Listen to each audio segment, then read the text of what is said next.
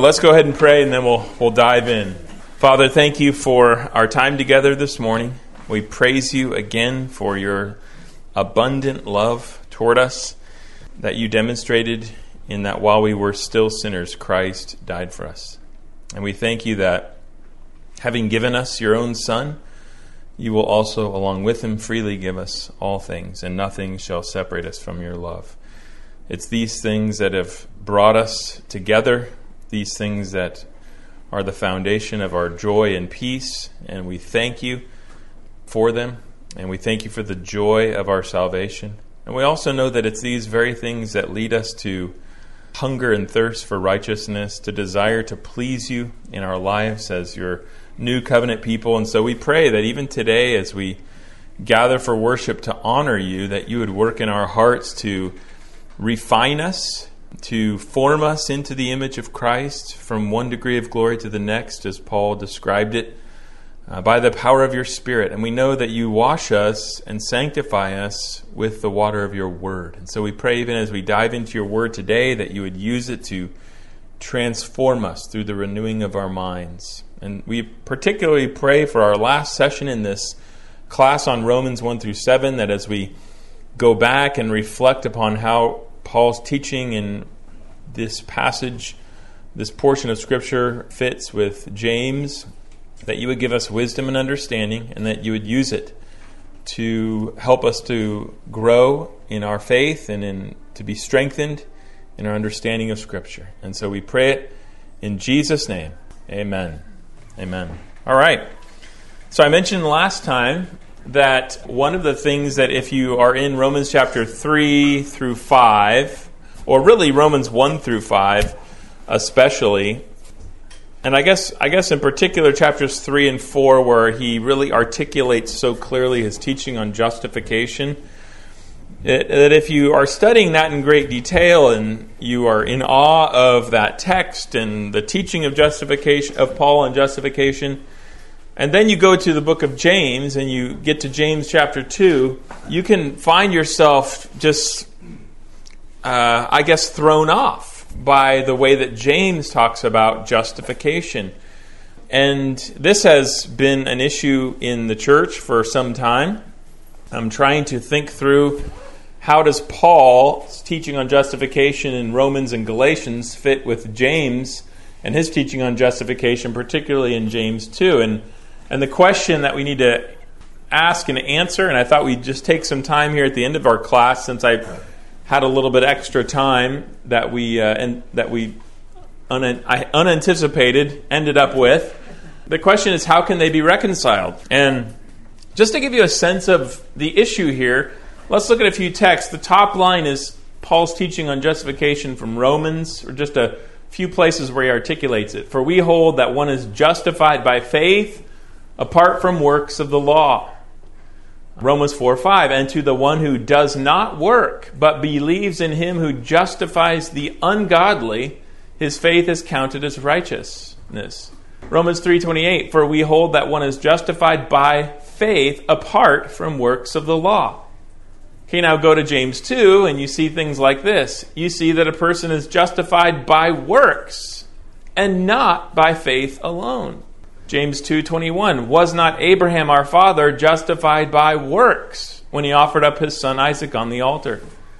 And finally James 2:25 and in the same way was not also Rahab the prostitute justified by works when she received the messengers and sent them out by another way? So you can see at face value it seems like James' teaching on justification contradicts directly Paul's teaching on justification. In fact, it's interesting that Martin Luther said he, he articulated that they cannot be reconciled. He said, Many sweat to reconcile St. Paul and St. James, but in vain. Faith justifies, and faith does not justify, contradict each other flatly. If anyone can harmonize them, I will give him my doctor's hood and let him call me a fool. Now, just to put this in a little bit of perspective here, remember that Martin Luther, he's not a heretic when he says this. He's not denying the inerrancy of Scripture. Rather, what is happening is he's questioning he's questioning a lot of things about the teaching of the church as it has been traditionally articulated in medieval Catholicism. And one of the things that the Protestants rethought was the canon of Scripture. And so I think this is reflecting Luther, who had been so impacted by Paul's teaching on justification in Romans and Galatians that when he came to James, it really rubbed him the wrong way. And I think what was happening is not that he's denying or questioning the inerrancy of Scripture, but he's questioning the canonicity of James. In fact, he famously called James a right strawy epistle.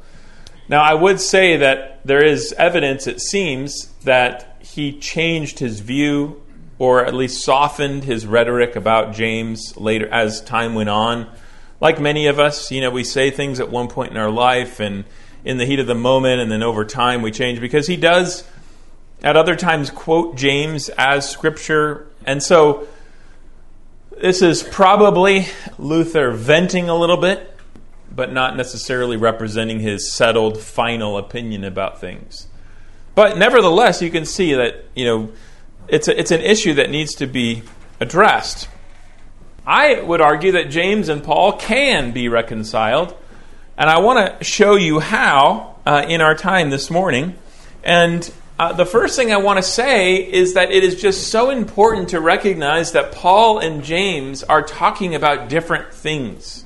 All right, so if you assume that Paul and James, when they talk about justification, are talking about the exact same doctrinal point, that's where you're going to get messed up. And I think that's where, you know, for instance, Luther, his confusion reflects that he's sees the language of justification in James, sees the language of justification in Romans, sees even that Paul and James both cite Genesis 15 6 in the context of talking about this, and assume that they're talking about the same theological or doctrinal point and if that's true, then they would be contradicting each other, right?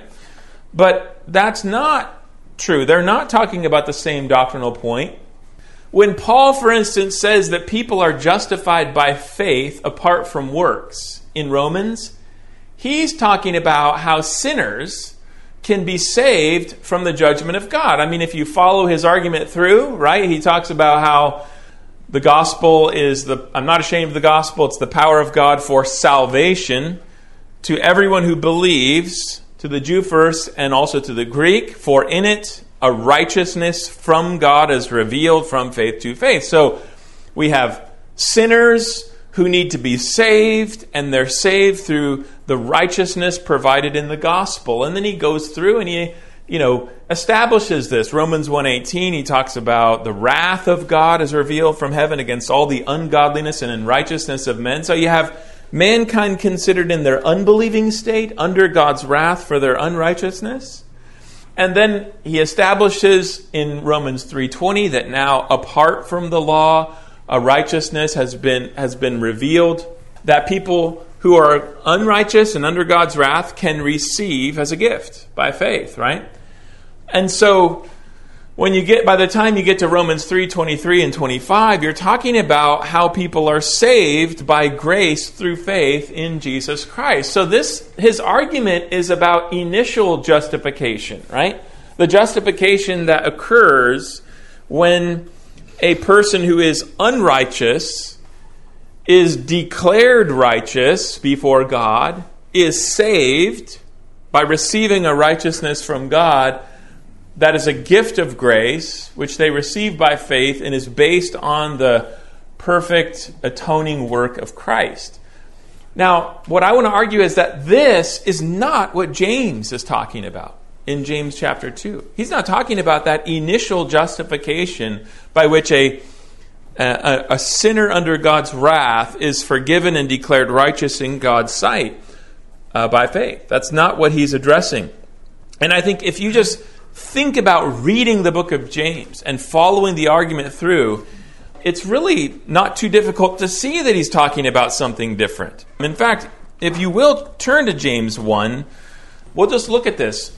And I, here's what I want to argue as you're turning there, when James says that people are justified by works, not by faith alone, he's not talking about how sinners can be saved. He's not talking about initial justification. He's talking about how saved people should live. So, this is the context in which he uses the language of justified by works, not by faith alone. He's not he's talking about how truly saved people should live. Why do I say that? Well, because this is his argument all the way through, right? If you look at James, he repeatedly uses the word brothers. James 1 2, count it all joy, my brothers. James 1 16, do not be deceived, my brothers, right? James 1 9, let the lowly brother boast, etc. Um, in chapter 1, uh, 22 through 24, addressing brothers and sisters in Christ, believers, he says, But be doers of the word, not hearers only, deceiving yourself. For if anyone is a hearer of the word and not a doer, he is like a man who looks intently at his natural face in the mirror. For he looks at himself and goes away and at once forgets what he is like, but the one who looks into the perfect law of liberty, or perfect law, the law of liberty, and perseveres, being no hearer who forgets, but a doer who acts, he will be blessed in his doing. And in the next section, right? What is true religion? If anyone thinks he is religious, but does not bridle his tongue, but deceives his heart, that person's religious religion is worthless. Religion that is pure and undefiled before God is this to visit orphans and widows in his distress, keep oneself unstained from the world, right? So he's speaking to Christians. He's saying, look, you've got to be one who actually does the word, not just keep, not just hears the word. Uh, a, a religion that doesn't isn't accompanied by, expressed by caring for orphans and widows, right? Is not true religion.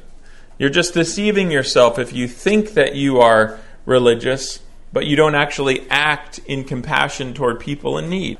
And the same in chapter 2, verse 1, if, when you start walking through that. My brothers, show no partiality as you hold the faith in our Lord Jesus, the Lord of glory. And then he talks about if you have a poor man walking into your congregation. Well, who are we talking about here? Christians, right? gathering for worship. If a poor man walks in and you say, uh, yeah, sit over here on the floor, and then a rich man walks in and you go, oh, you know, come over here, and you give him the best seat, he's saying you're showing partiality. You're discriminating upon the, uh, with, with respect to people's uh, social class. And he's saying, don't do that. Listen, my beloved brothers, right? So he's talking to Christians throughout this passage and he's telling them how to live. In fact, in the very passage that we're talking about uh, in James chapter 2, verse 14, the very first uh, line says, What good is it, my brothers, if someone says he has faith but does not have works? Can that faith save him? So, this is not surprising. This is what he's been talking about all along. He's talking to Christians and he's saying to them as brothers, this is how you should be living as Christians, right? So again, Paul was talking about how unbelievers who are under God's judgment can be saved. James is talking about how believers who are saved should live. So there are two different subjects that are being addressed in the two different passages and yet and so that that should provide us a check when we think about how the language of justification is being used it's being used in different contexts addressing different issues and so that should give us a clue okay maybe the same wording is being used but maybe it's being used in a different way and that's i think pretty easy to see you know, Paul, throughout Romans 1 through 3, by the time he gets to justification, it's clear he had been talking about unbelievers, right? Isn't that pretty clear? James, I just showed you, he's talking to believers. Paul's talking about how an unbeliever gets saved. James is talking about how a believer should be living, right? And so they both use justification, but they're using them to talk about different things. So, any questions just on that issue before we move forward. Any questions on that? Pretty clear? Oh, yeah, Ashton. Um, when you say that James is writing to people he's assuming are saved, right, or they're Christians, would it be safe to assume that he also knows that probably not all of them are truly saved?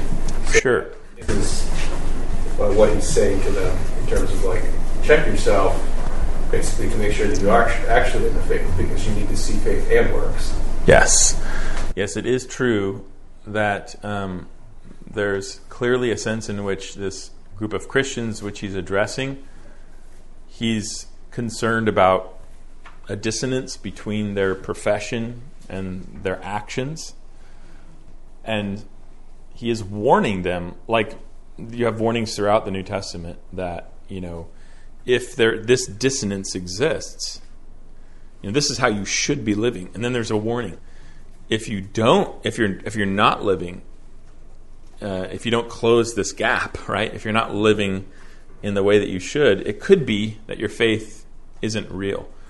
But nevertheless, I, I don't think that changes the point that while he's warning these Christian brothers, yet the whole context is about instructing them about how they should live, whereas that's really not what he's doing in Romans 1 through 3. He's talking about unbelievers and talking about how they get saved. Now, of course, that is provides a reflection for all of us about how we got saved, right? There's no doubt about it. But yeah, so it, it I mean, that is part of what makes it tricky, right?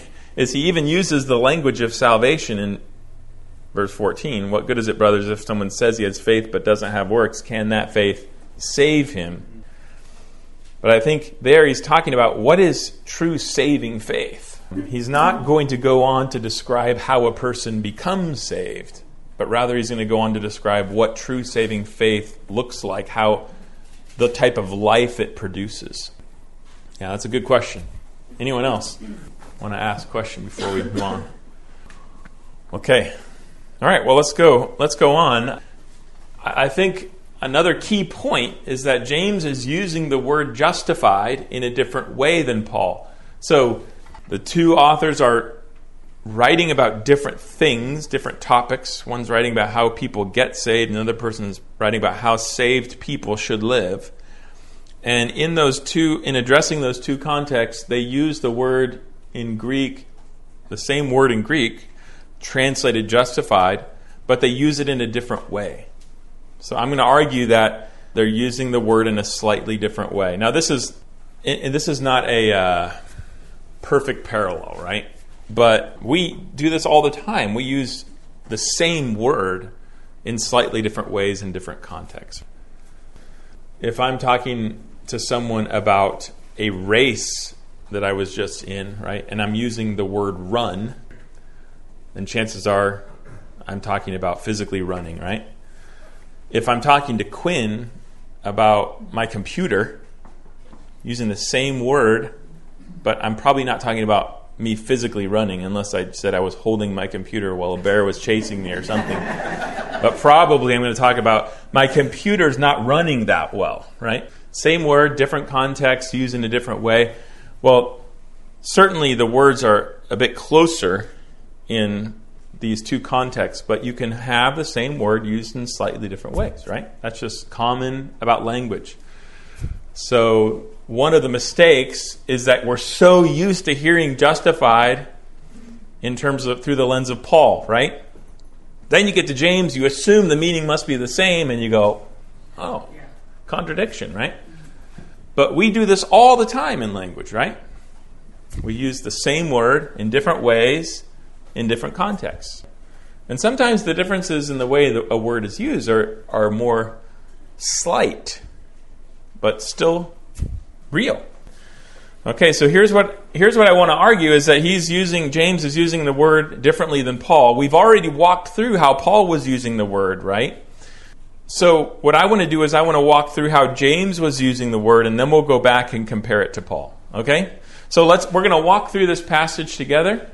If someone would be willing to read this opening section, James 2, 14 through 17, that would be helpful. James 2, 14 through 17. What use is it, my brethren, if someone says he has faith but he has no works? Can that faith save him? If a brother or sister is without clothing and in need of daily food, and one of you says to them, Go in peace, be warmed and be filled, and yet you do not give them what is necessary for their body, what use is that? Even so, faith, if it has no works, is dead, being by itself. Okay. So, what is he doing in this pass in these verses? He's articulating in these verses his main point that, that he's going to make in this section. He's just stating his main point. And the main point is that faith, which doesn't show itself by works of obedience, is not saving faith. That's his main point, and he states it here, and, art, and he's also illustrates it. So, first, verse 14 What good is it, my brothers, if someone says he has faith but does not have works? Can that faith save him? See, there's two rhetorical questions there, right? What good is it, my brother, if someone says he has faith but doesn't have works? That's number one. The second one is, can that faith save him?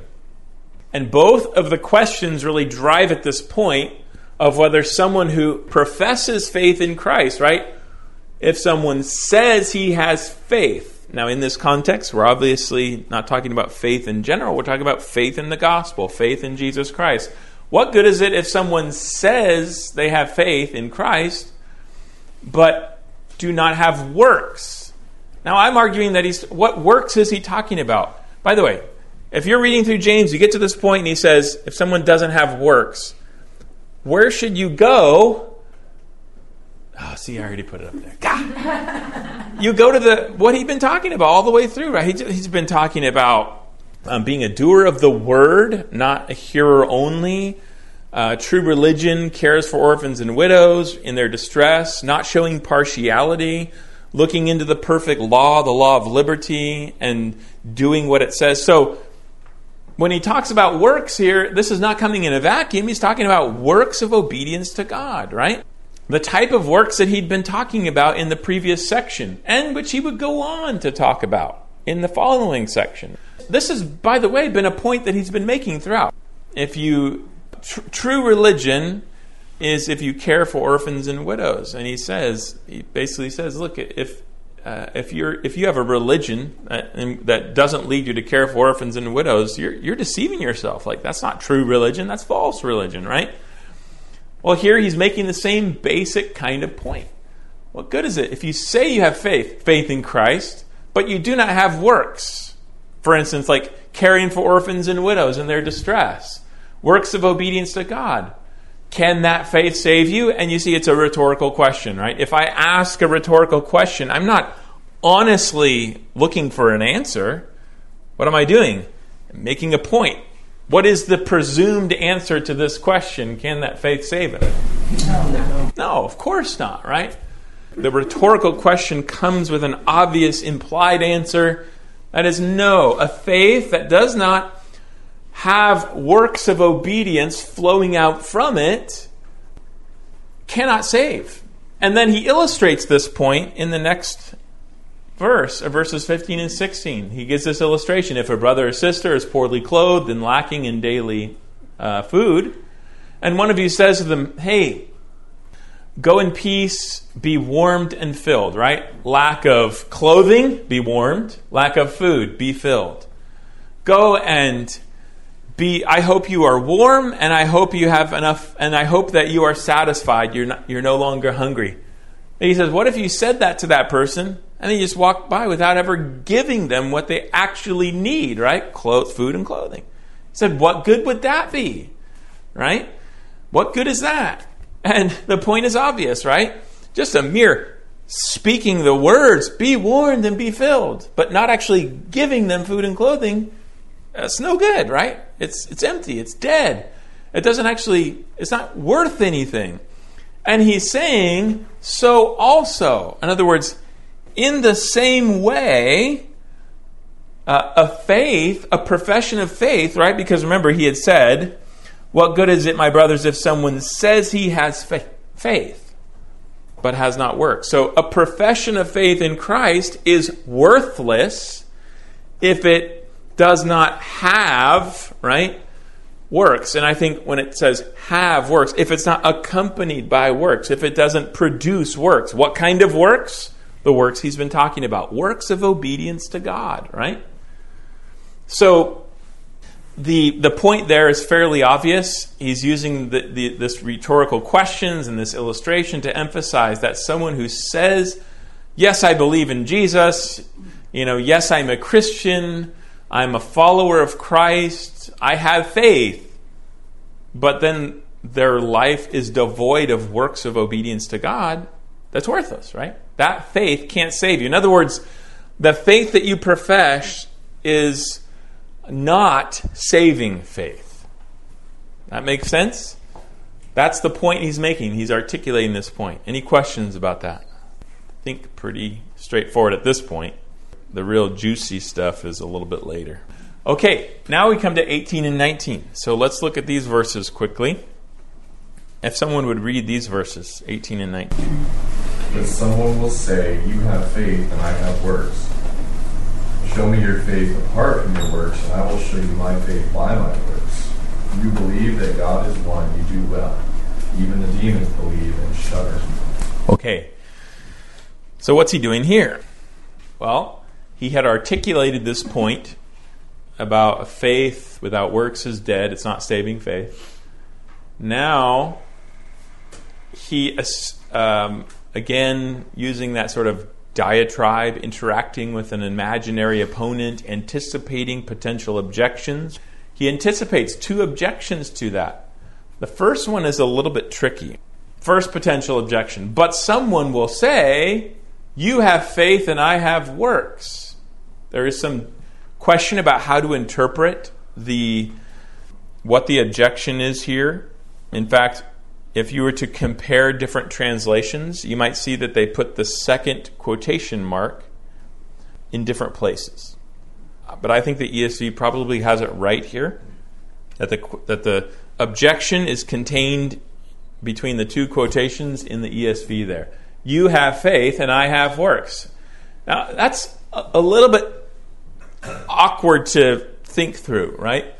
But I, I think the point that is being made is fairly clear. That is, someone is objecting, no, faith and works don't have to go together, they can be separated.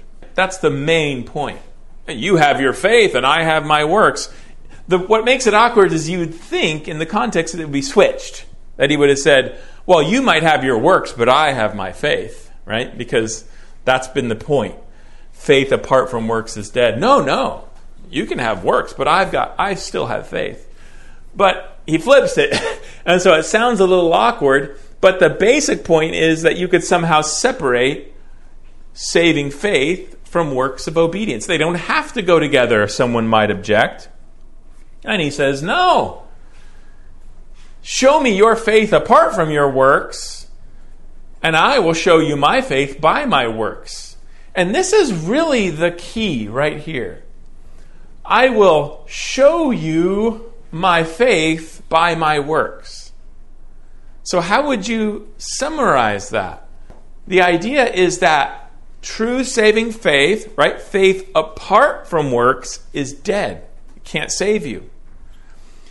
Saving faith will be evidenced by, will demonstrate itself, will show itself by works. What, what kind of works? Again, works of obedience to God, right? The types of works he's been talking about caring for orphans and widows in their distress, not showing partiality, taming the tongue, etc., etc., right?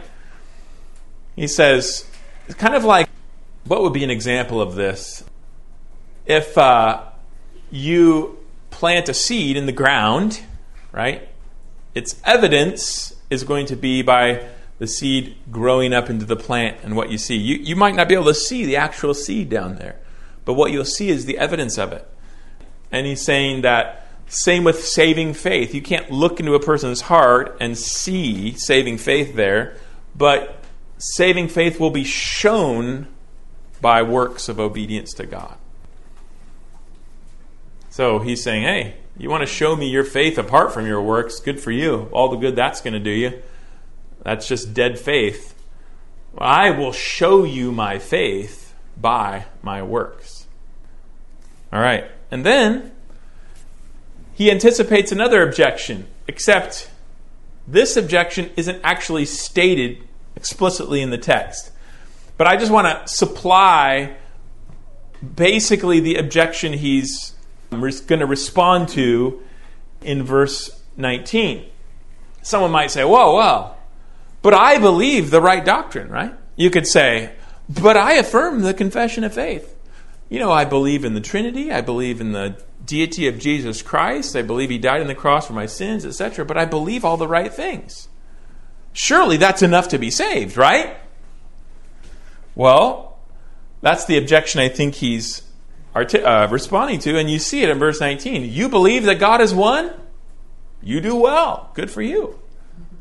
But don't forget, even the demons believe. What do they believe? That God is one and shudder. Now, what I think he's doing here is he's taking this phrase, God is one. Does anyone recognize where might that come from? Here. The Shema, right? Yeah.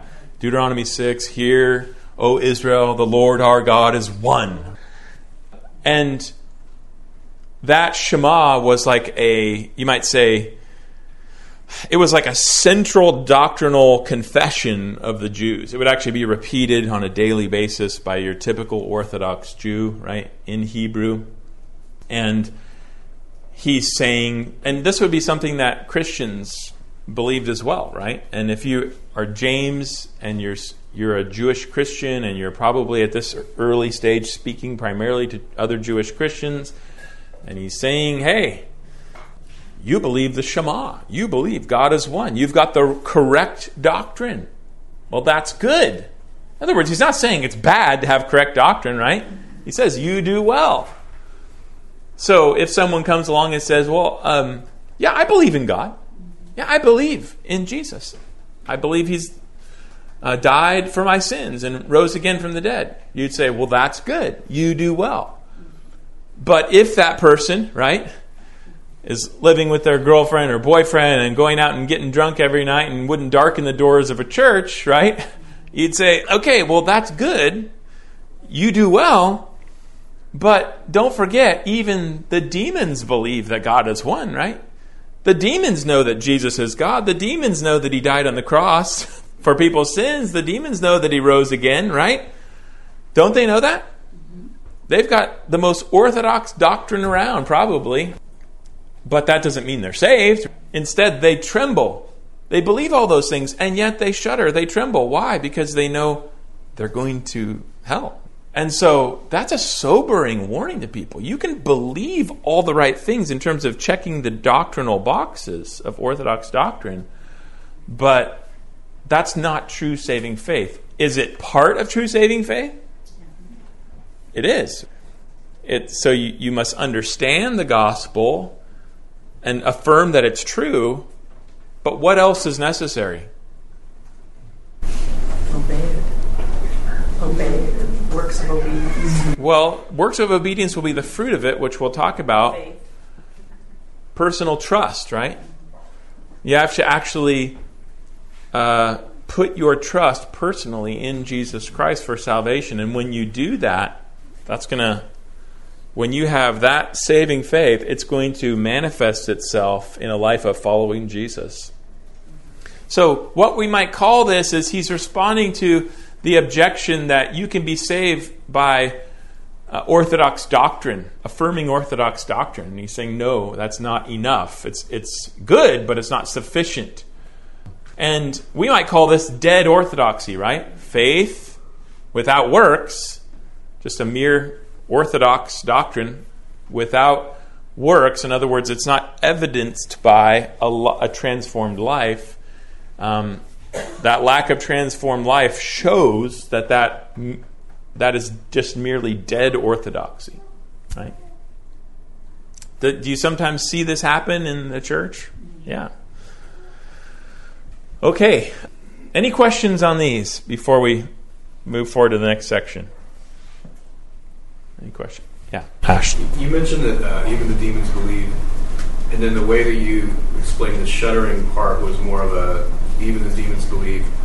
However, they shudder in response Right. rather than trusting. Right. Or what about even the demons believe, and even more than that, they shudder Right. in terms of they even they fear the Lord.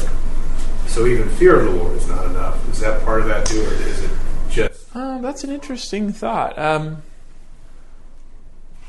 I haven't run across that interpretation. I, I, it's interesting to think about that. Um, it's possible, I guess.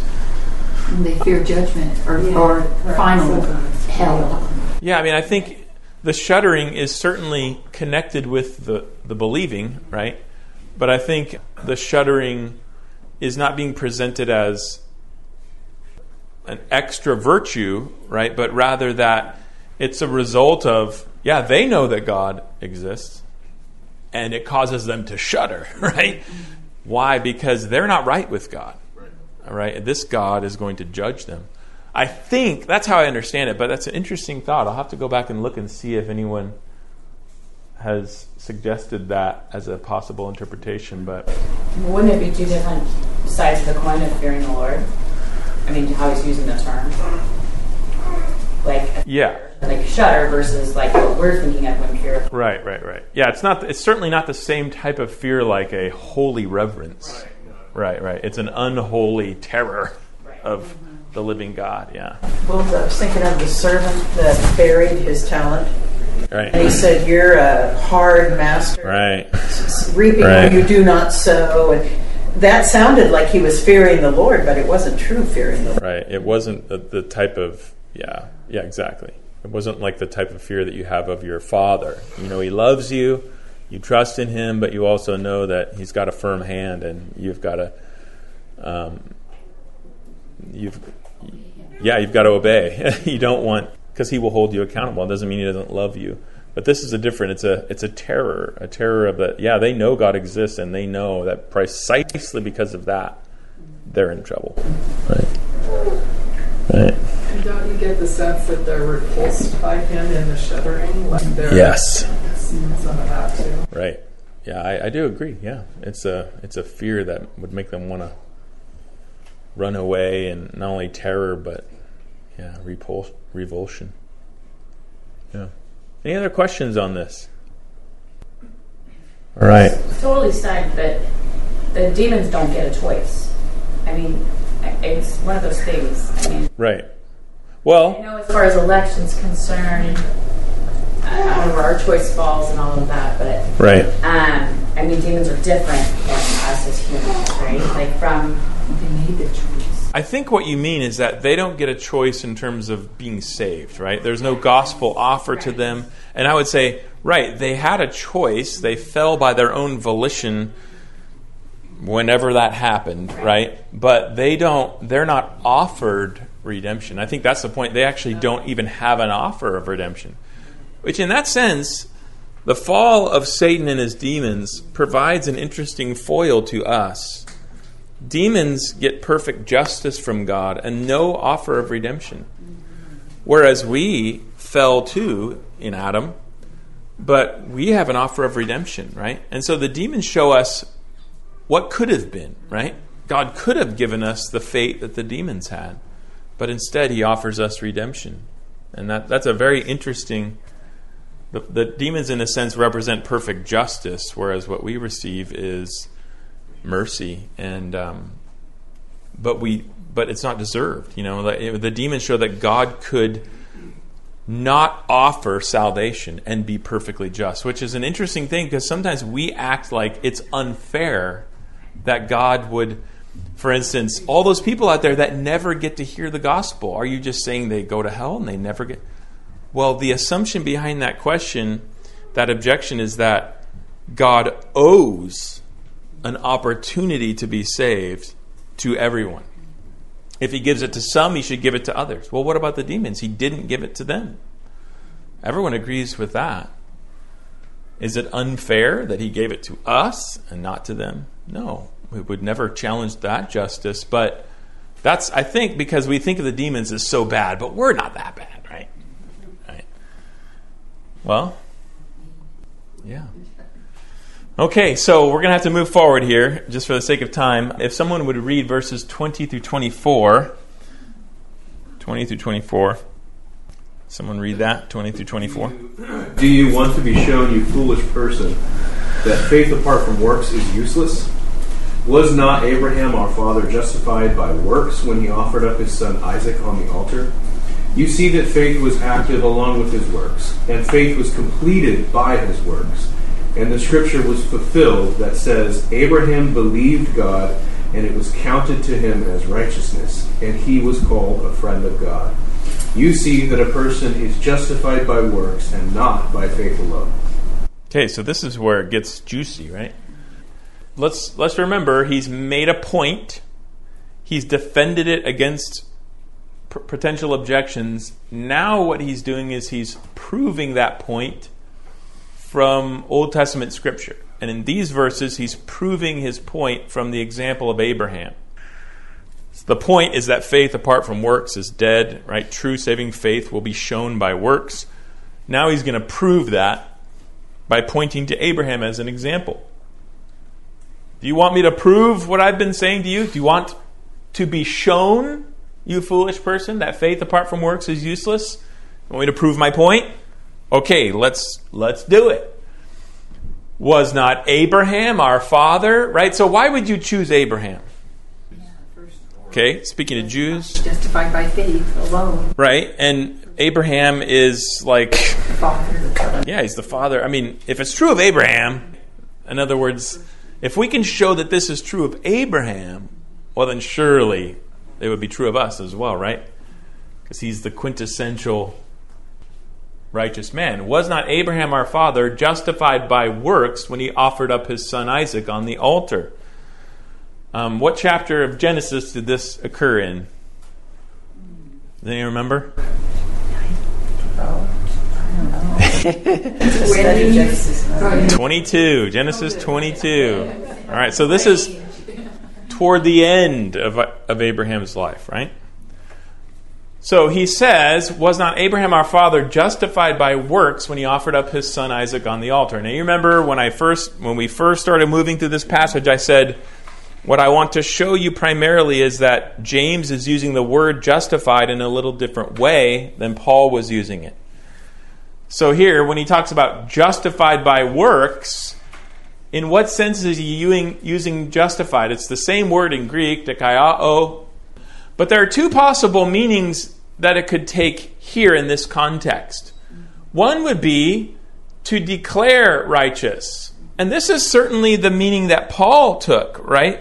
For instance, if you look at Romans chapter 4, verse 5, he says, And to the one who does not work, but believes in him who justifies the ungodly, his faith is counted as righteousness. Okay, so here we have a person who hasn't done any good works and in fact has done bad works. He's ungodly.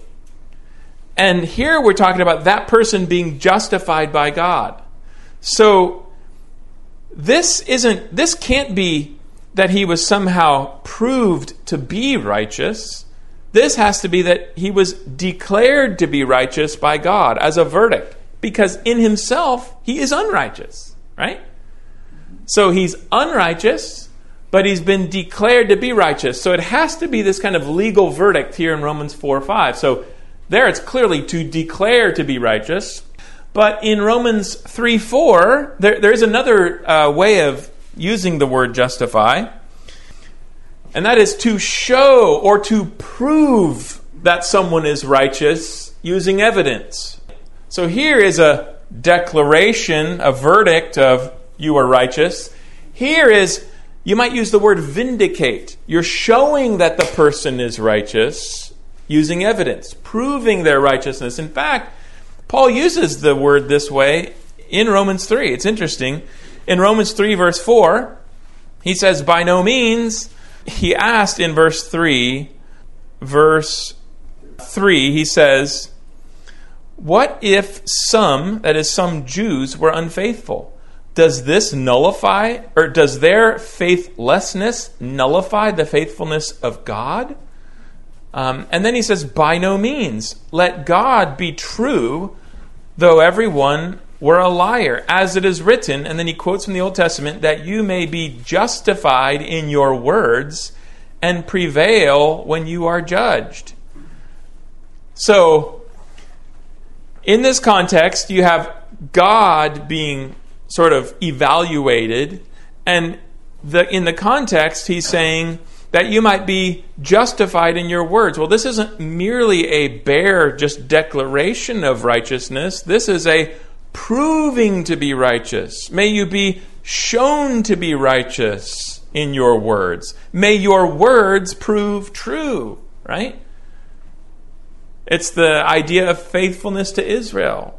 Was God, if Israel was unfaithful and perished, does that mean God was unfaithful? No, no, no. May you be vindicated, shown to be righteous, proven to be righteous in what you say, and prevail when you are judged. May you be vindicated, O God.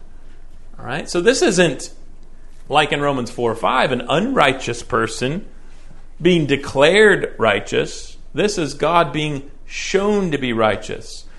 And there are other contexts in which you see the word justification being used in that way.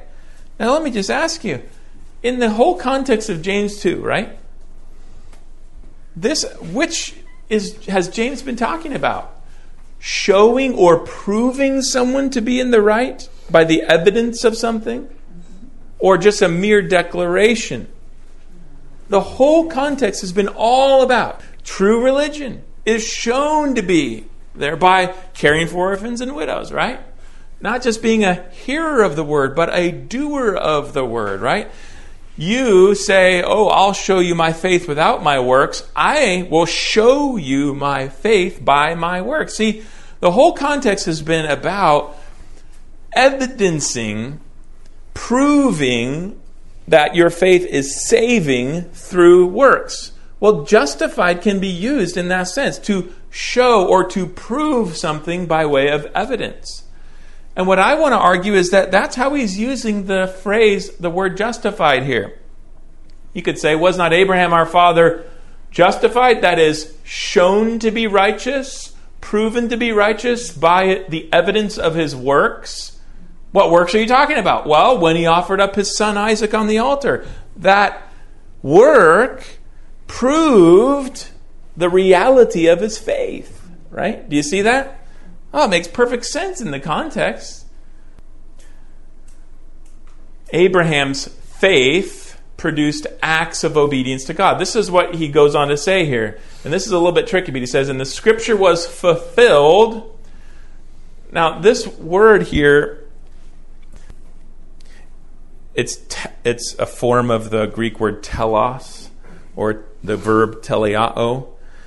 And the idea of this, these telos word groups in this type of context is to bring to fulfillment, to bring to completion. In fact, it's, it's used again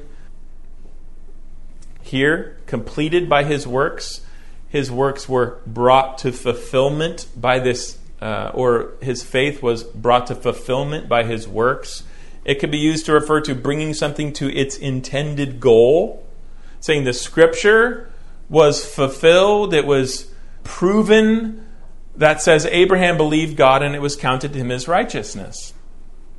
Now, this is what, what is interesting. When did this verse occur? Abraham believed God and it was counted to him as righteousness. Genesis 15. What is he saying proved this verse to be true? Here he says, remember in Genesis 15, it said Abraham believed God and it was counted to him as righteousness. What is he saying brought that to completion? Offering the offering of Isaac. So in this context, you see, he's not talking about, hey, remember, Abraham was justified by faith in Genesis 15. He's saying Abraham's offering up of Isaac completed, brought to fulfillment brought to its intended goal his initial uh, faith in the promise, right? So, in other words, Abraham's faith in the promise that was spoken of in Genesis 15 6 was shown by his offering up of Isaac, right? faith without works would be dead. But Abraham showed his saving faith by this act of obedience to God by offering up his son Isaac on the altar. See, that's that's different than what Paul was talking about. Here, he's using Abraham's example. He's saying, as a believer, he showed that his faith was truly saving when he offered up Isaac on the altar, however many chapters later. Paul uses this same verse, though, to talk about Abraham's initial justification. James is using the verse in concert with Genesis 22 to show how Genesis 22 evidenced or proved the reality of his faith mentioned in Genesis 15. Does that make sense? Any questions on that? Okay, Steve. We're out of time, brother. Let's go on. No, I'm just joking. I'm totally joking. I just knew. I, so maybe I'm, I'm misunderstanding this, but it seems like they're kind of proving each other, right? So it seems to me that Paul is saying, you know, your faith, you know, you're justified by faith alone. Mm-hmm. Well, Abraham believed God; it was counted as righteous, right? He was justified, if I, if I use that word correctly, when he believed God. And the amount of time, the great amount of time between him believing God and offering Isaac, he was still righteous. He was still, you know, justified, I guess. I, I don't think that's the right word here, but Yeah. Paul saying, hey, your faith, basically, as soon as you believe, you're justified. Yeah, Paul's pointing to the. James is saying Right. the evidence of that is your actions. Yes. Am I Right. say all that and I'm just re-saying it? Yeah, I mean, I think that here, Paul zeroes in on this verse here, and he says, Look, how was Abraham counted righteous? Through his faith. Faith in the promise, right? In that sense, he was justified, that is, declared righteous by faith, not by works, right? And that's Paul's point. Before he was circumcised. Yes. His point here is that Abraham's faith, justifying faith, it was proven to be true saving faith by how he acted later on. And in that sense, he was justified by his works. That is, he his faith was shown, his his right standing with God was shown or proven or evidenced by his obedience. So when Paul when he says, "You see then that a person is justified by works and not by faith alone," again, if you tr- translate this as a person is proven to be righteous not just by a profession of faith, faith alone, but by works. Works show a person's true saving faith or his right standing with God. But if you're talking about initial justification, then that is faith alone. And that's what that's what Paul's talking about in Romans 3.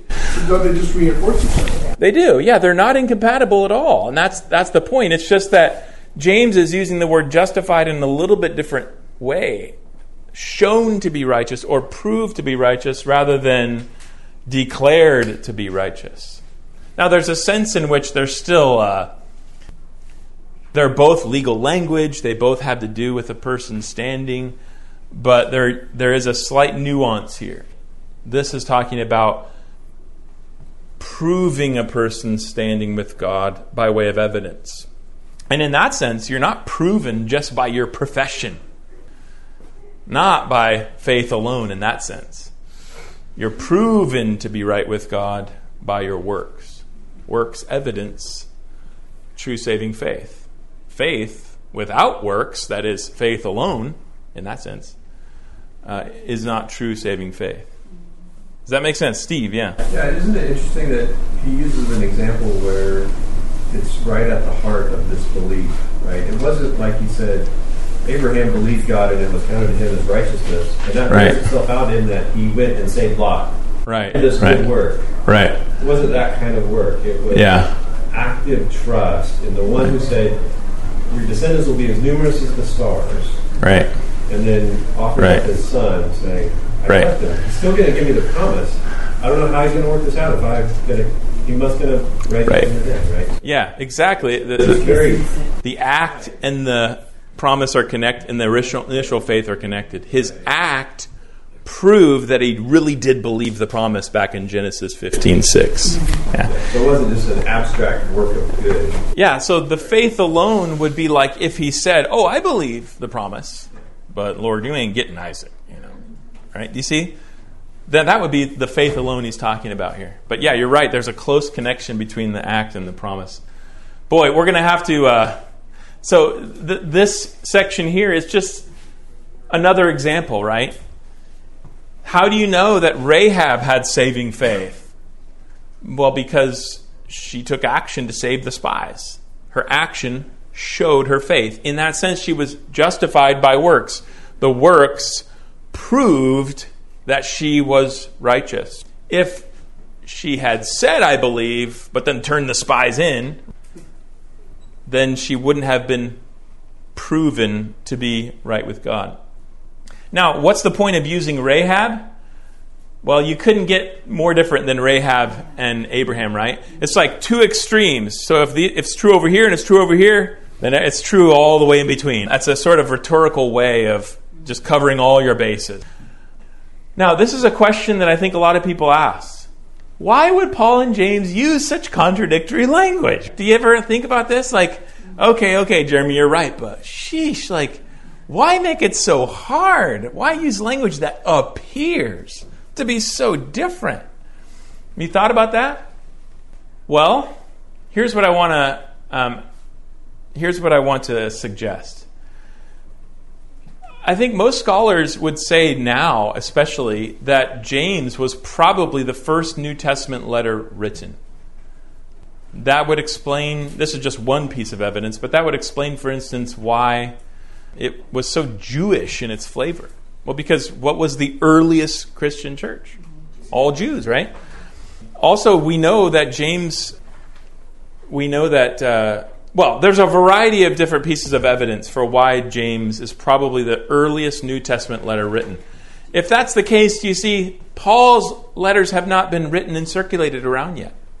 So it would be one thing if James was totally familiar with Paul's language and how he was using the word justification, and then he wrote this. Then you'd think, whoa, is he like contradicting Paul intentionally? Is there a subtle vying going on here? No. It's just that Paul's teaching hadn't really been circulated around so that he wasn't conscious of contradicting Paul's language in any, any way.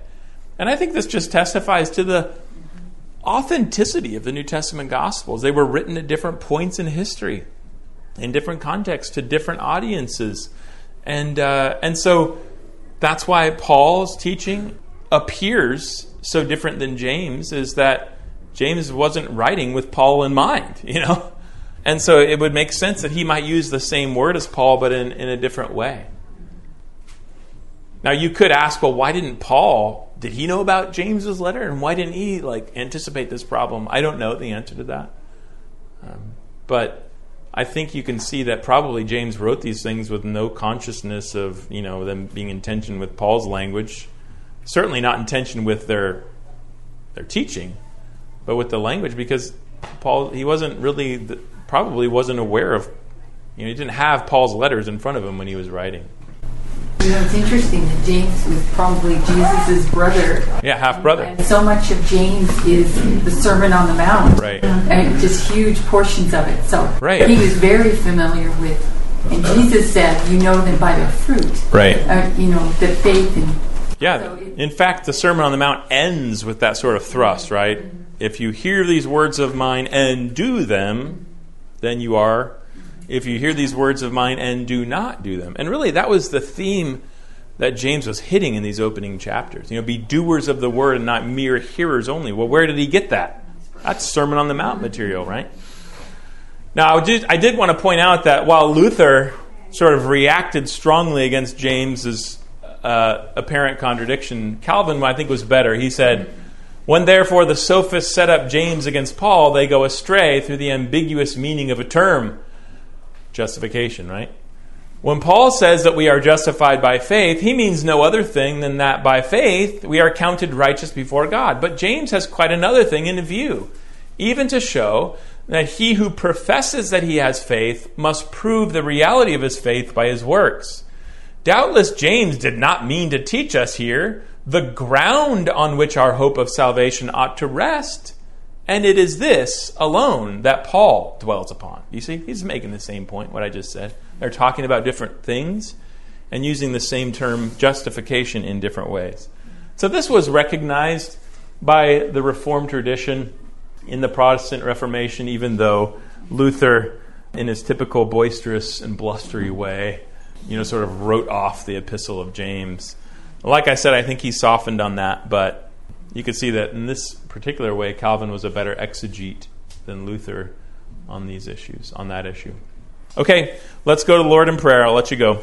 Father, thank you uh, for our time today studying your word. And we're reminded, Lord, of the fact that our faith is a living faith. And that even as Paul himself would teach, that we are to, uh, our faith is to be worked out through love. And that a faith that does not have love is like a clanging gong or a resounding cymbal. And Father, we know that Jesus Himself has called us to prove our discipleship through obedience. Lord, we think of how He said to those who had believed in Him that if they uh, would abide in His word, then they were truly disciples of Him in John 8. And we know that this is a constant theme throughout Scripture and that to deny and refuse to obey your commands is calls our the true saving nature of our faith into question. And so we pray that you would give us soft hearts, repentant hearts, where when we do disobey, that we're willing to acknowledge it and willing to repent. And we pray that you give us hearts that can say with the psalmist, Oh, how I love your law. It is my meditation day and night. That out of love for Christ, we would desire to show our faith in him through obedience. And Lord, we pray that we know that this can only come by the renewing work of the Holy Spirit. We fail, of course, and sin every day, and that's why James would go on to say that we all stumble in many ways. But Father, we, we want to grow in obedience to you, knowing that this pleases you, that this adorns the gospel in our lives, and that it leads to blessing and many other benefits to us. So please help us to prove our faith through our works, so that our faith might be seen evidently to not be a dead faith, uh, but a living faith. And we pray this in Jesus' name. Amen.